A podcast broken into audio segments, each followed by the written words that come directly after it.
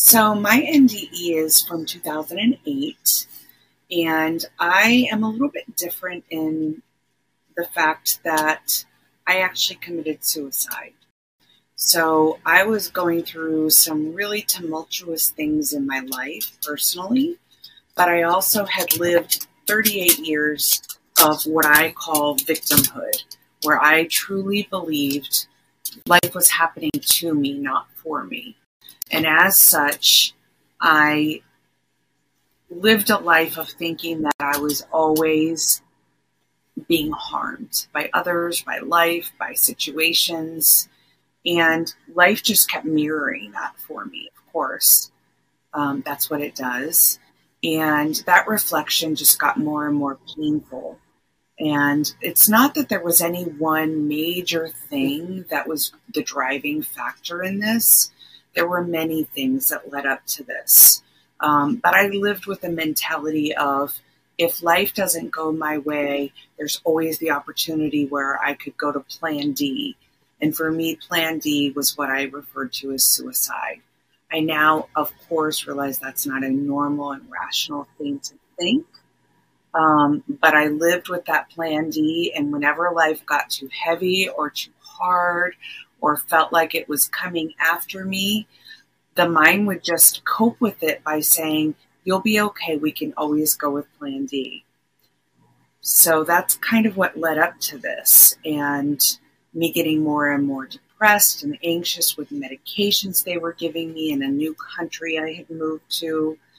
Um, there was just a lot going on that led up to the plan D finally coming into an action plan versus just something that I philosophized or um, had suicidal ideations about. So that carried on for several months. And as it built up, I didn't have a date in mind. I just had started to store away medications from all the doctors that I was seeing to try and treat the anxiety and the depression. And rather than take them on a schedule, I just started storing them. And I had sleeping pills and anxiety pills and you name it, they had given it to me. And when I realized it was just making me sicker and sicker, I just started sticking them in one bottle. So at some point, I ended up with a bottle full of these medications. And one day, it was just that day that said, Today is the day. And so many things happened that day. I've covered a lot of these in different interviews, so I don't want to repeat a lot of what I've covered, but I will say that those of us who are truly suicidal and have real desire to commit suicide are not dealing with a rational thinking set of, or set of thinking. The influencers coming from our thought patterns are not healthy. They're not well. Um, and they are guiding us in a way that could be harmful. And that's actually what was happening for me. And I was just following. I wasn't questioning any of it. I felt like it was telling me what to do versus the other way around.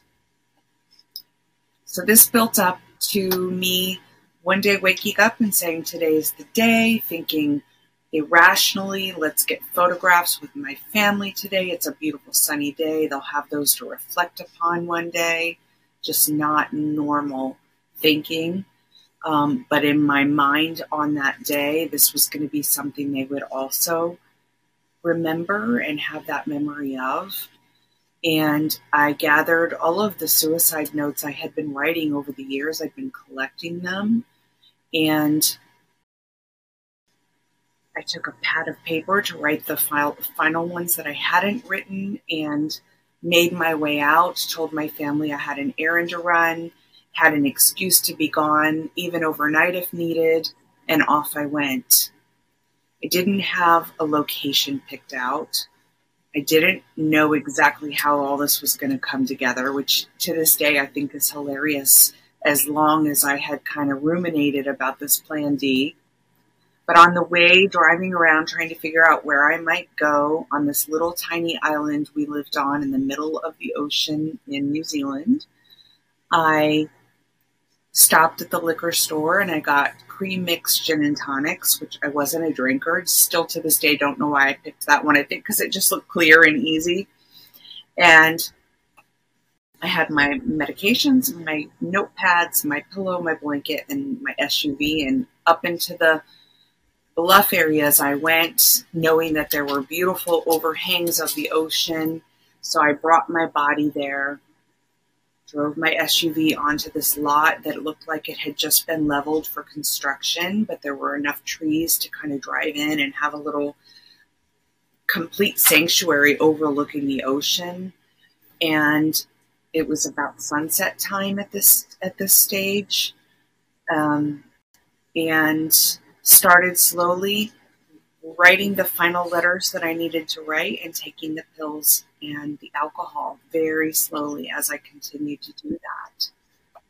I had a stack of them sitting on my dash. And I remember the last one that I wrote was to whoever was going to find my body. I felt really strongly about that. That's why I didn't want to do this in my home or around my home area. I just didn't want anyone to have to deal with that. So that was the very last note that I wrote. I put all of them on my dashboard and I thought to myself, I'm starting to feel the effects of what I've put into my body. Again, not being a drinker or a drug user, I just felt very um, much tired, like I wanted to lay down and go to sleep. Um, but at the same time, I was starting to feel odd in my body. It's the only way I can explain it, like something wasn't right. So I thought I'd better get out and take a quick bio break and then get into the back of the SUV because I knew I had to use the restroom. So I started to get out of the SUV and I realized, oh boy, we're way past this. My legs weren't taking hold. I was like a noodle at that point. So I pushed my pillow and my blanket into the back seat and I climbed into the back and laid down and covered myself up. And I just laid there and stared up at the top of my SUV. And I did not have a sunroof or a moonroof or anything like that. I just was trying to put my eyes on something that would calm my body. I didn't know what it would feel like to be dead. And I'd never thought about this until this exact moment. I was just laying there thinking, well, how will I know when I'm dead? Which is an interesting thought if you think about it. And I started to pay attention to that. How will I know when I'm dead? And then I heard this kind of thought come into my head when the breath stops. I said, okay. So I just stayed with the breath. And I did not know that this was a form of meditation. But I just kind of stayed with the breath and I just kept saying over and over, I believe in a loving and forgiving God. Whatever happens, I know I'm taken care of. I know I'm loved. Something to that effect, just over and over. And then, am I still breathing? Am I still breathing? And I just kept going with that rhythm. And things just slowed, really slowed down, and the anxiety I was feeling and the nervousness calmed down. And I started to hear what sounded like popping and crackling sounds and feel a sensation like um, prickly skin or pulling. I did not think much of it because I just assumed it was the medications and the alcohol taking effect. So I just kind of said, that's interesting. And I didn't pay much mind to it. And I just continued to breathe and have that same mantra. I believe in a loving and forgiving God, whatever happens here. Am I still breathing? And at some point, that crackling and that pulling sensation shifted. And the only way I can explain it with words is it wasn't something outside of me, like prickly skin or popping sounds. I became it. And it became louder and louder. I was the cracking and the popping, popping. I was the pulling sensation. And that got my interest. And as I apparently moved my interest to that, there was like this whoosh. And all of a sudden, I was above my SUV looking down on the body. Again, I didn't have a sunroof or anything like that, but it was as if there was no roof at all. There was no body that was appearing to look at this either. There was just this awareness that I had become of this thing struggling in the car and this connection to, oh, that's you. And yet there was no sadness for it. There was no desire for it to be other than it was. There was no regret. I didn't feel like I needed to try and get back in the car. There was just a kind of an interest or a curiosity, and and again, that's where my my mentality kind of stayed for a while. Was with that. I watched it, you know, kind of wriggling and withering around in the back of the car, looking very uncomfortable, but I wasn't experiencing any pain. I wasn't having any fear. Um, again, no regrets it's like there were no thoughts happening about this at all, and there was nothing personal being experienced by it. Just, again, curiosity. Don't know how long that went on. You'll hear most of us who have had a near death experience express at least one time. Time and space and words are really challenging to speak to in this equation. Um, but it felt like a few minutes, maybe 10 or so minutes, that I seemed to be interested or curious about what was going on. And then there was more of that kind of sensation of crackling and pulling starting again. And just as that was kind of taking hold, I saw the body beneath me seem to um, get sick and the next thing I knew, I was just boom, boom, boom, pulling, pulling, pulling, and pop into what I call this dark abyss. And when you use the word abyss, people often think of it as something terrifying, but it was the most beautiful feeling. Honestly, just this love that I have never experienced in this physical body. And the closest thing that I can tie to it is the very first time I held my newborn son and looked into his eyes and I just felt this overwhelming love that I just I just never knew my heart could open that wide. It was like that but times a million. I would have stayed there happily. I would have just stayed there. And again, I have no idea how long I was there because there wasn't a place and I wasn't separate from it. It's not like I was having these experiences where I was moving about and able to go somewhere else. I was a connection to all of it. So there was nowhere to go or to be, and I was nothing separate. We call this oneness. Some people refer to it as the universe, and some people call it God. Love, whatever you want to refer to it as. I call it no thingness because anything we label it becomes a separate thing. And it wasn't separate, and I wasn't separate. I was all of it. I was so boundless and alive. I was vibrating joy and euphoria. I felt held and loved, but not by something separate from myself. I felt unified in whatever this loving force was.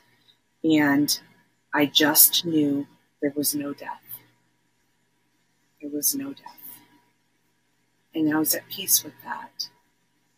And then more of the popping and the crackling and the sensation of the pulling, again, for lack of better terms, upwards, and the sensation of no body being pulled into a bigger no space, even more broad, and now all of a sudden there were smells like nothing I've ever smelled, and sounds like choirs I'd never heard, and colors, this hue of pink that I have never ever seen, the most beautiful baby soft pink.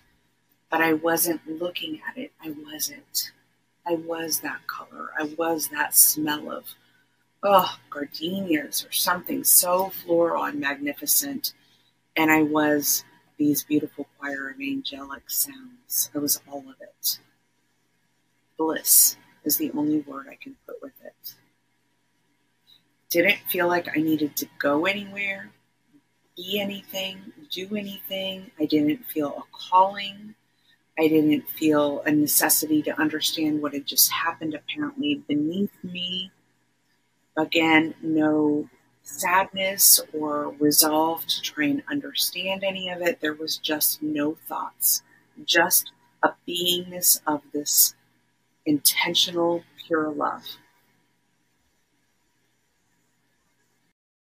As this carried on, there was the sensation of, or a knowingness of, something getting my attention.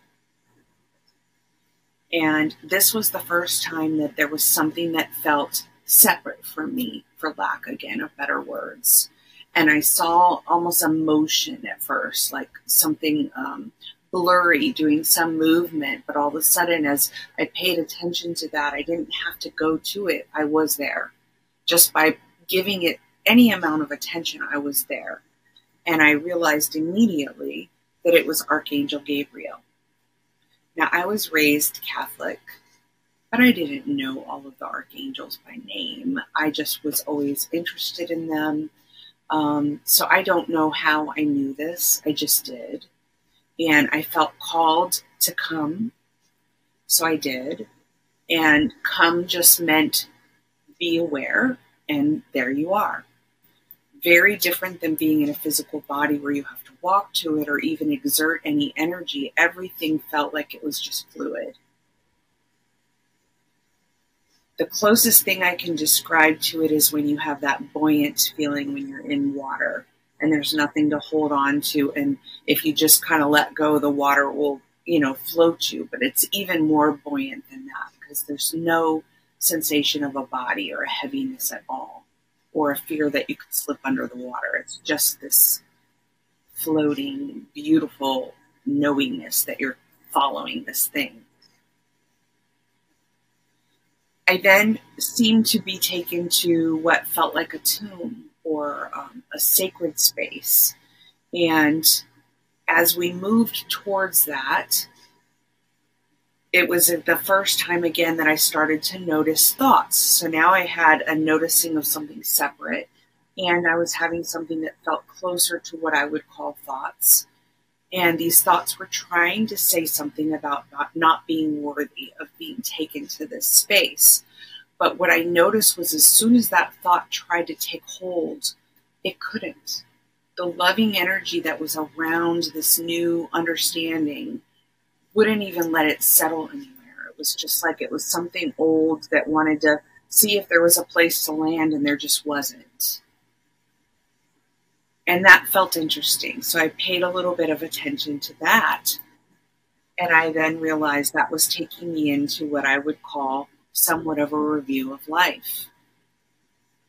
I say somewhat of a review of life because it sounds like mine was different than many others, in that I didn't have this big review of these things and have things called out as right and wrong or good and bad or sinful and just.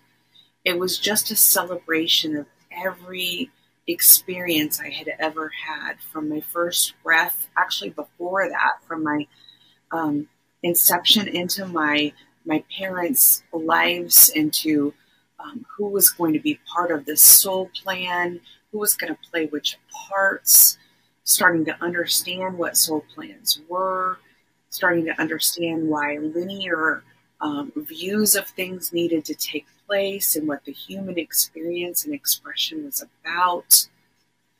But all of it was parlayed and portrayed to me in a way that made absolute sense. It was just so simple. Yet there seemed to be some other awareness sitting next to that saying, Boy, did you overcomplicate this. So it feels like there was this um, human brain that was getting a download of explanation. And although it knew it all, it knew that infinite wisdom, it's like it was catching it a little bit and saying, oh, yes, there's that gear. Oh, yes, there's that gear. What I didn't realize was, and I do believe this, because it's continued to come to me over the last 15 years that all of that came back with me, but I wasn't able to receive all of it right away. But again, the linear brain couldn't break it down into a meaningful um, set of capsules that I could really do anything with. And so it's taken time to see all of it clearly. But that the reason my review was the way that it was was because there was a knowingness that I was coming back into the body. And there was this um, alignment to what that would look like when I did come back. Maybe not as angry about having to go back, if you will. um, and I didn't have any expression of anger towards people who had seemed to have harmed me in this life review or me having harmed them. And it wasn't as though I was just watching a movie. I was having the re experience of it. Like I was in the play of it in that real time moment. And there was a little bit of a celebration like, high five, we did that together. We completed that soul plan. Yes. And even this really tough stuff or the simple or the harmful stuff was a celebration. It was just a yes. So that carried on.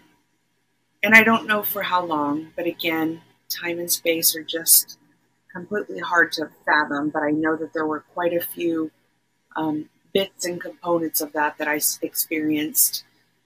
And then this sensation of a love that just was pulling at my heart like nothing else. And this young, gorgeous man walked in in front of me. And there was a familiarness to his face or a familiarity.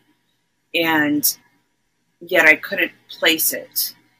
And as it moved closer to me and I looked into the eyes, I knew immediately it was my son, who at the time was about six or seven but in this experience was way older. And I came to find out he was 21 years old. And he was as clear as you are in front of me right now and walked right up to me, was tall, handsome, these glowing, piercing eyes, just as he looks today. And he said, Mom, I need you to come back. We have things yet to do. And as soon as I heard that, there was like this recoiling thing going on in this non physical presence that knew, okay, you're going to go back. And there was apparently a little bit of a negotiation in that, but that didn't come back with me. That's since been brought to me as a little bit of trying to get to stay. I just, again, felt the sensation that something was calling to me to follow that same sensation I had had when Archangel Gabriel had done this kind of floating movement um, that I followed. And it was just a legion of angels outside of this tomb or this space. And I just knew that I was to follow.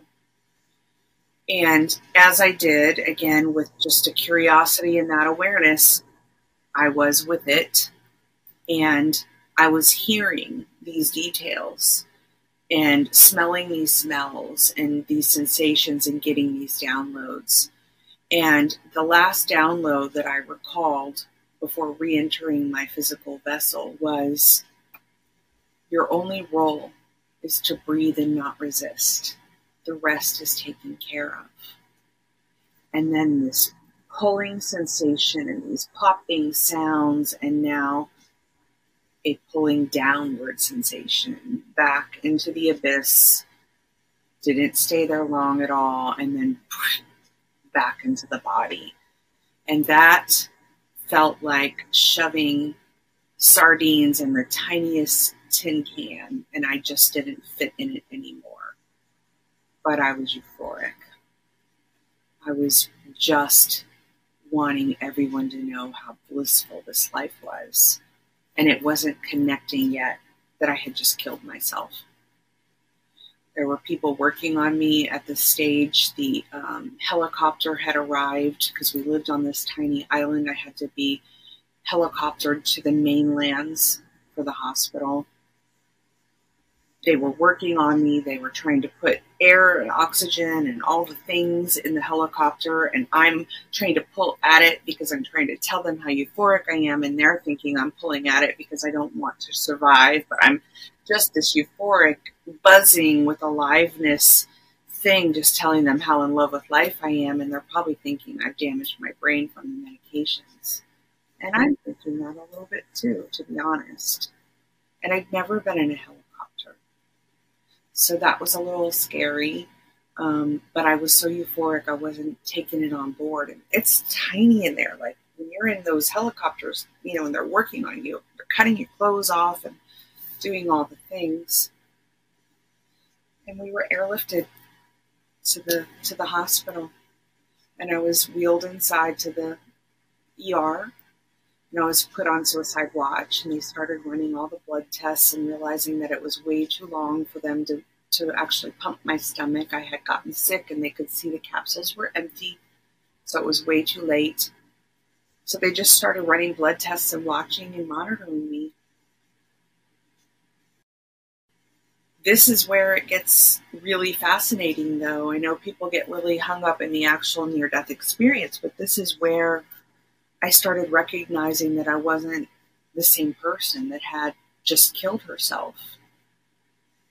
I was laying on the gurney, and if I just even gazed at the wall while I was laying there with the machines beeping and everything else, there's nothing much more to do. If I just even paid attention to the wall or the ceiling, I noticed it began to move like atoms and molecules and just pixels and um, yeah, I just if I gave any amount of momentum to to spending time on that, I became it. I I was part of it. I was one of the particles, um, and so I kept literally looping out of my body throughout that time. And doctors were coming in and out, checking on me and asking how I was doing. And I was just euphoric. All I wanted to do was run up and down the halls and tell everyone how beautiful life was.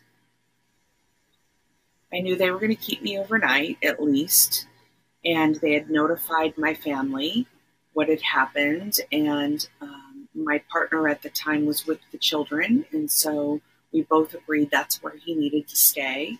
I was fine, I was contained, and we didn't want the kids to be getting upset. So they kind of put you in a little bit of segregation anyway to evaluate you. And so we just made an agreement we would talk tomorrow, and the doctors and nurses were keeping him updated. I had multiple experiences in the ER, incredible experiences with what I call angelic beings that just kept connecting with me in different ways. And I'll only share one because there were several it was like it kept being validated that I was still being looked after and that I hadn't gone crazy. The first was in the hospital ER and I was on the gurney still.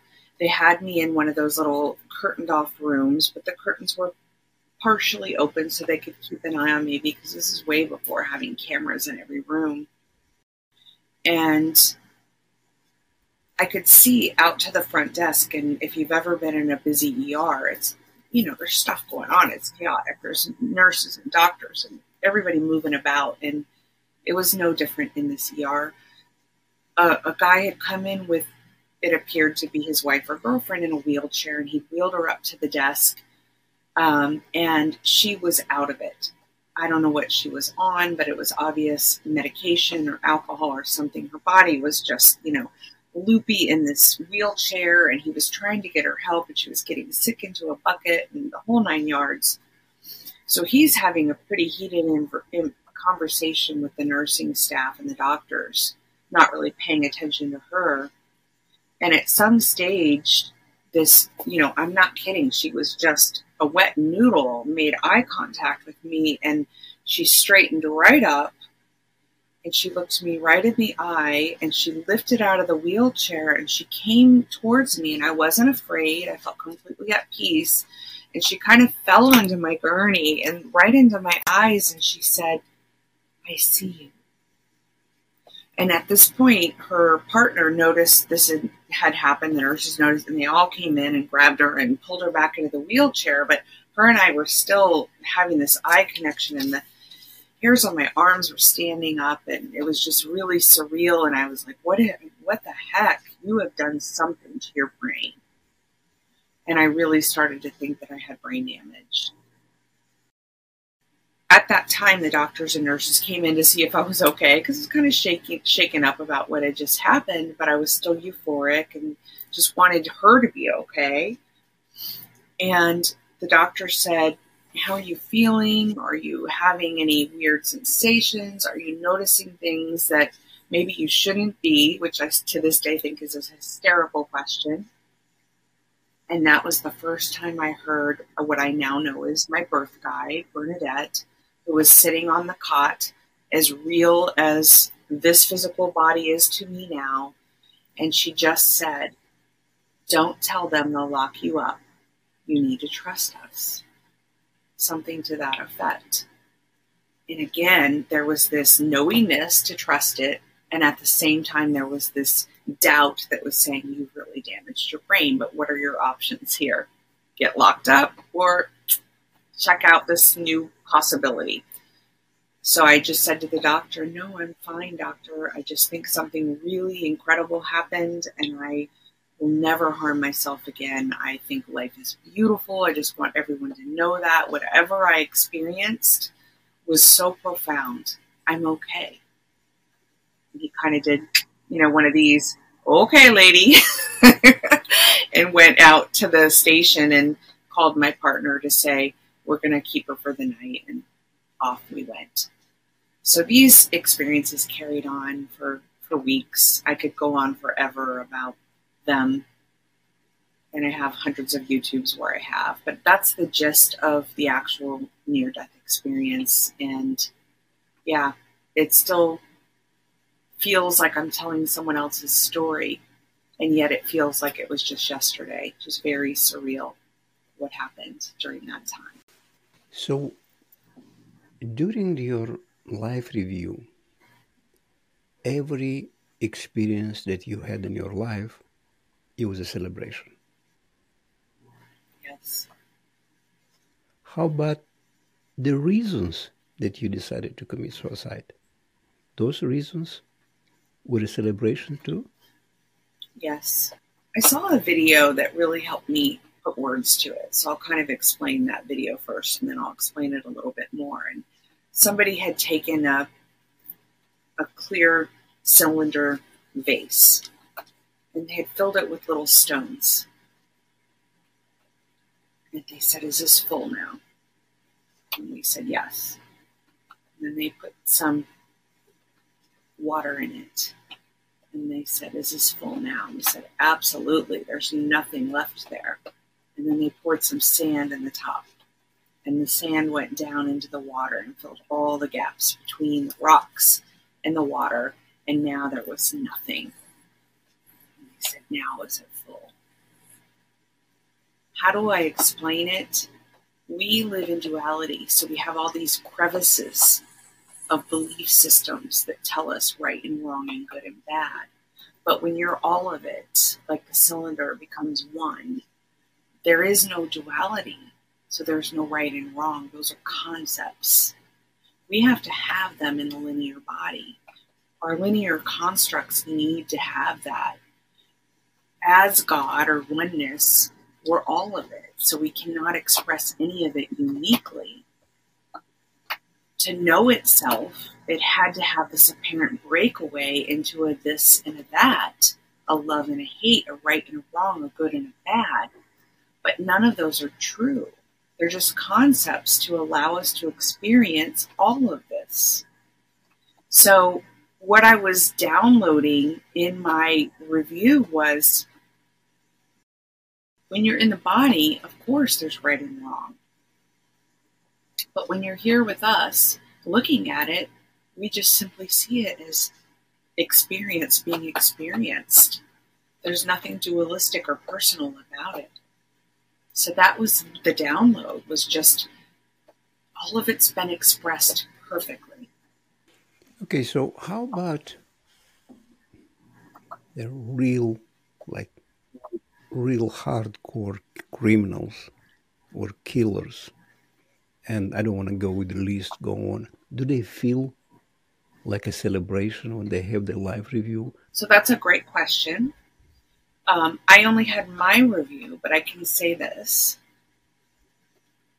I had a very horrific experience when I was a little girl, and I had um, a review with the person who committed that act against me.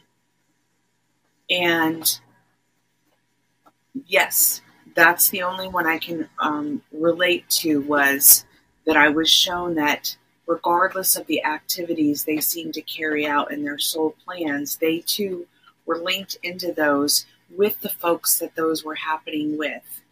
And I know that's really hard for people to hear and understand because it triggers people who have had murders in their family, or like you said, horrific criminals in their lives that have broken their families up. And I don't ever want to seem like I don't have empathy or sympathy to that. I can only express what I experienced, which was complete forgiveness with this other soul. And not only complete forgiveness, but an understanding that forgiveness also is a dualistic component that is not necessary.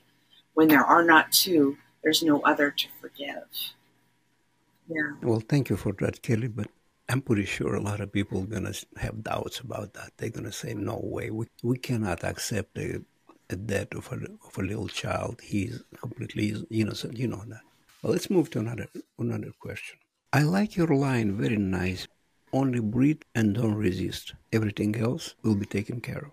Yes. This is beautiful line. If you can elaborate a little bit on that. Yeah, I didn't understand it either when I came back. I just knew that there was going to be something profound related to it and that it would stay with me very impactfully, but I didn't know how impactfully. So over the last 15 years, it's evolved to a level of experiential understanding versus just a knowing something in me knew it made sense, it resonated in my heart, and it made me feel peaceful, but I still didn't trust it. So for 15 years, experientially, that trust has grown. We often feel that we are the doer in this physical realm. And we lose hold of the fact that we have this whole energy that we are a part of again called God, universe, love, whatever you refer to it as. Even if you're atheist and you don't believe in a higher power, you certainly believe that there is something, something, even if it's just yourself.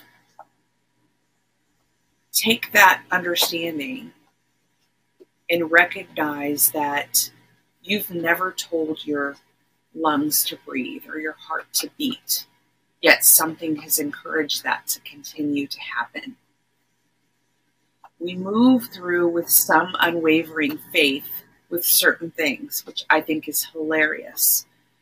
And as humans, we proclaim to have five senses.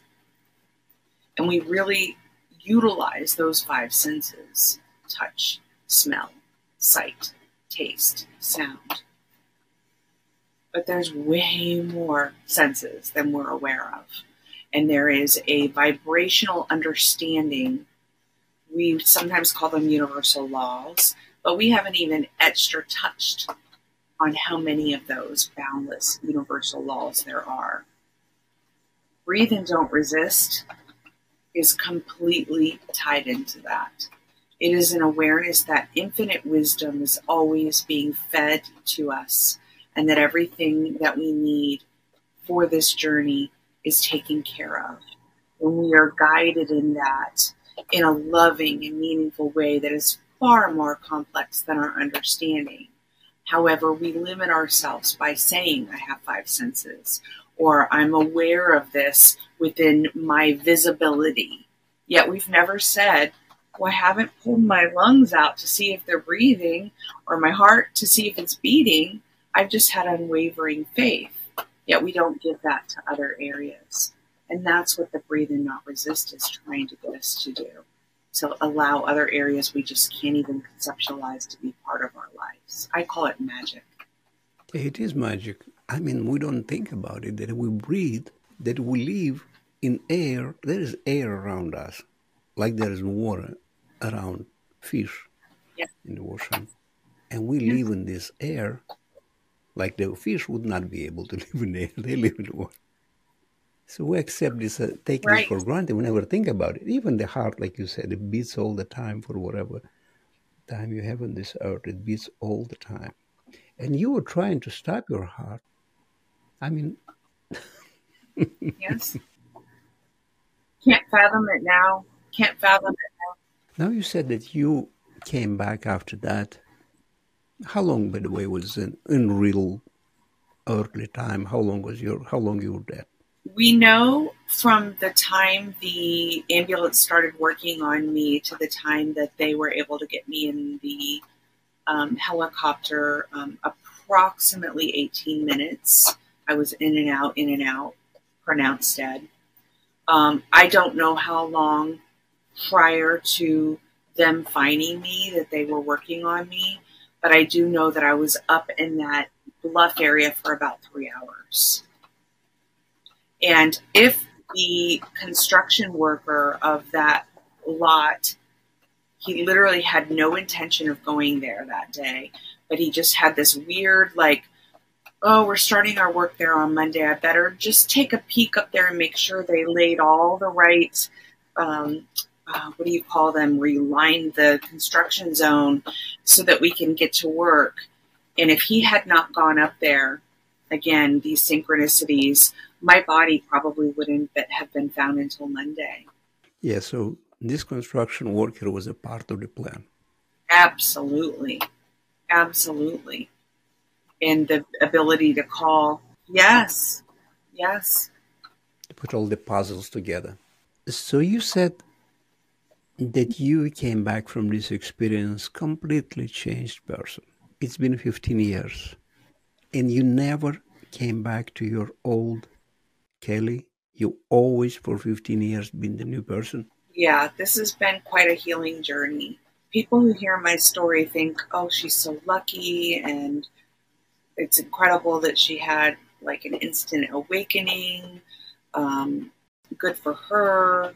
But what they don't see is the 15 years of learning to drive this new vehicle and have these newfound sensations and experiences and no handbook.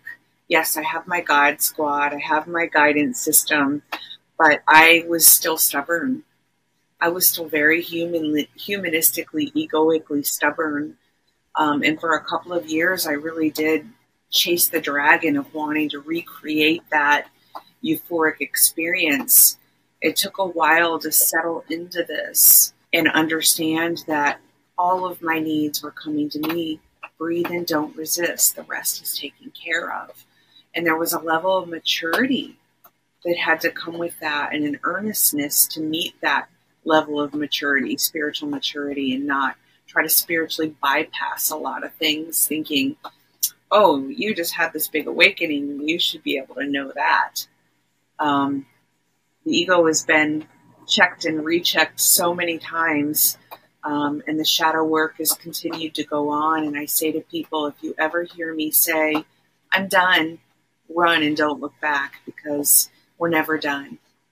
This is, this is an ongoing process of unraveling, and we are infinite beings, and there's infinite knowledge to explore, and that's the only intention for being in this body. Yeah, you mentioned that some people say, "Oh, you're lucky that you got this experience." You know, I uh, I read the comments under my videos, and uh, there are comments like this. People say, "I wish I had an NDE," or "Can't wait to have one." Uh, it sounds strange to me. I know they want the experience, but they don't want the pain, and they probably don't mean it. I think they think that it somehow elevates you. Yeah, I think that they sometimes think in response to what you were saying about people in your comments saying things like, I wish I could have an NDE, I think they sometimes maybe think that it somehow elevates you or puts you on a hierarchy spiritually above other people, and that's not it at all. We're all right where we're supposed to be. Um, in my soul plan, this was part of it. I truly know that. So um, your version may not be the same as, as mine. That's why there's so many different expressions of this. There's lots of similarities, but there's lots of differences too. Now, Kelly, what do you think was your purpose of coming back to Earth? To love, to be an expression of love that isn't words, to be able to be with people and have them say things. And I'm not saying this to toot my horn because it has nothing to do with me but to be such a level of peace that when I'm with people, they say, I feel like I'm wrapped in a warm blanket when I'm with you. What is that? And I say, it's how I feel myself. So I'm so happy to feel you feel that expression too. It's not a doing, it's just a beingness um, and to allow that expression of love to be felt by others in a way that maybe gives them a modicum of not hope, because I think hope is saying it could happen, but faith, which to me says hope has died so that faith can set in. And faith does the work. It's it's that mustard seed that plants itself and starts to cultivate itself. Um, and I think that's my purpose. It's that subtle. Now I'm going to come back to the doctor. Doctor's remark. I think it was funny. He said, Have you seen anything you shouldn't see? It cracks me up to this day. To this day. Yes. he did. He did. And this was 15 years ago. I think he suspected. Yeah, they probably teach that in medical something. school. Yes, and I also think that part of him has heard this part of him has heard this before, which is why I think when I started to say that I was having that, and he kind of walked out and went, kind of like, okay, lady, I knew, don't go there with him. He's not open to this at all. Yeah, they kind of look uh, at you guys coincidentally. When somebody thinks that he's above you, he knows more, and you're a little crazy. So this is what doctors think about. Oh, condescending. Like Not all of them, but yeah, condescending. Okay condescending. Yes. Yeah, I know how. I know how to write the word. I know how to read it. I don't know how to pronounce it because I never used it. It's the first time I'm trying to use the word. I love it. So you see, you premeditated this suicide for a long time, and you even chose a beautiful place and beautiful time, and with the ocean view at the sunset. That was your idea of going to the infinity. Yeah, it was important to me to feel peaceful. It was important for me to feel a sensation of that peace and that sanctuary and knowing that I was loved. That was important to me. Now, Kelly, what is your definition of God? And if people want to find more about you, about your work, about what you do, where they can find that, if you'd like to share yeah, my my whole um, channel is called Nurture Your Soul. I have a YouTube, a Facebook page, and an Instagram. I don't market. I don't, you know, do any of that. I love doing these interviews. I've done several with IANDS and other community groups. This is something I do because I, I feel like this somehow gives people a sense of um, peace if they've lost someone through suicide or death. Um, and that's my only intention. I do, however, work one on one with clients, which is separate from this work. Um, so I'm always very honest about that um, because this did open up a psychic, intuitive mediumship within me. Um, and that's something that I still do to this day. But really, these interviews and getting this message out about breathing and not resisting and working on your inner self is, is the most passionate work that I do that I'm called to, for sure. Thank you for watching About Freedom Show. I really appreciate you. Click on one of the videos below and don't forget to subscribe.